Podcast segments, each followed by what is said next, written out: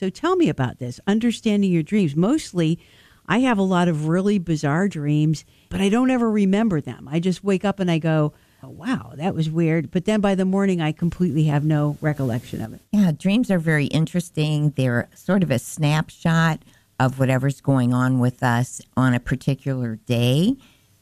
People know you have repetitive dreams. So everybody dreams about four to six times per night. But uh, if you start to, I would say, value your dreams and think, wow, this is something I could use to help me, sometimes they start remembering it. And some people keep a sheet of paper next to their bed and just jot down the main kind of bullet points so that they can refresh their memory in the morning. My mom used to do that. She was really into dream analysis and she used to read a lot about uh, a psychologist. Was he a psychologist, Dr. Carl Jung? Oh, yes. Yes. And so he was famous and he talked a lot about dreams. And I remember she was real into him. I never read any of his stuff. So tell me, what do you know about him? And did, is this like his kind of dream analysis stuff, or is it something different that you wrote about?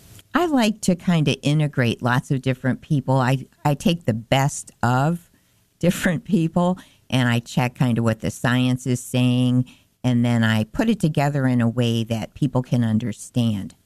So basically, there are three main uh, steps to understanding your dreams. Now, dreams are symbolic, so they seem weird, but they're actually not weird. It's just that your uh, brain is trying to get some things past past uh, your usual filters, and so things are symbolic, but they're still you can get used to understanding them.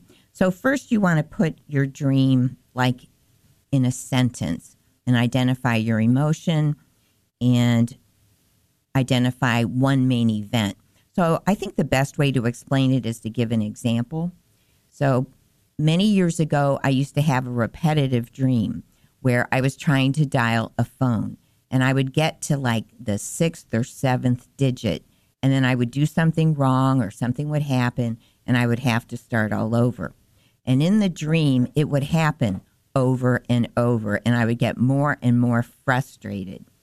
And I would have this dream on a regular basis. And I thought, what the heck is this dream? Well, I started to look at what was going on in my personal life. And I was in a relationship where I was trying very hard to communicate, hence the phone, and I was not getting through. Oh, okay. I got it. So the telephone represents communication. So after I figured out, hey, there's nothing wrong with my communication, this person isn't listening. Ah. I figured out what I needed to do and I stopped having the dream, and that person is no longer in this vicinity. Oh. So sometimes Okay. you have to make a decision. Okay. The when it comes to dreams, I remember remember in the O.J. Simpson trial, and they made this big deal out of the fact that he said that he had a dream where he killed his wife. And then eventually they said, look, you can't draw any inference just because he had a dream about that he killed his wife doesn't mean he actually did it. Remember that part? I don't remember that part, but maybe it wasn't a dream. Well, yeah, I mean, that's what the prosecution was trying to say. But, you know, they did acquit him. So Yeah. I used to have a reoccurring dream. I don't have it anymore.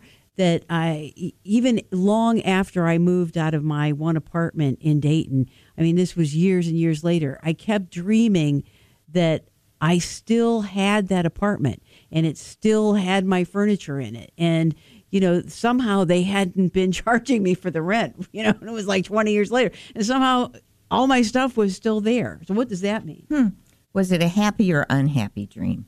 Uh, it was kind of unhappy.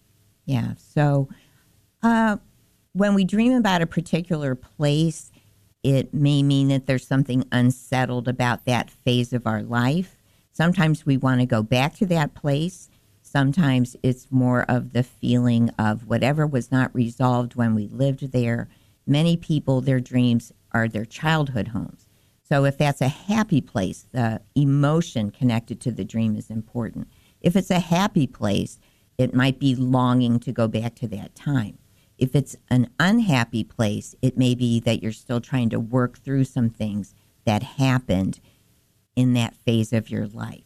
So dreams are very personal, and uh, there isn't one way, one symbol that is automatically going to unlock what it means. When people go to read your ebook, is there like a kind of a workbook thing to it where you kind of tell them about dreams and then you can encourage them to figure out their own dreams? Is that part of it?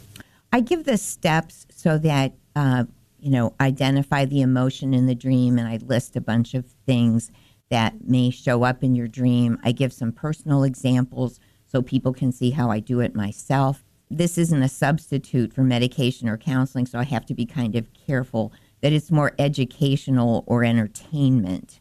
But uh, dreams are really informative, and they can also show us where we're making progress on something.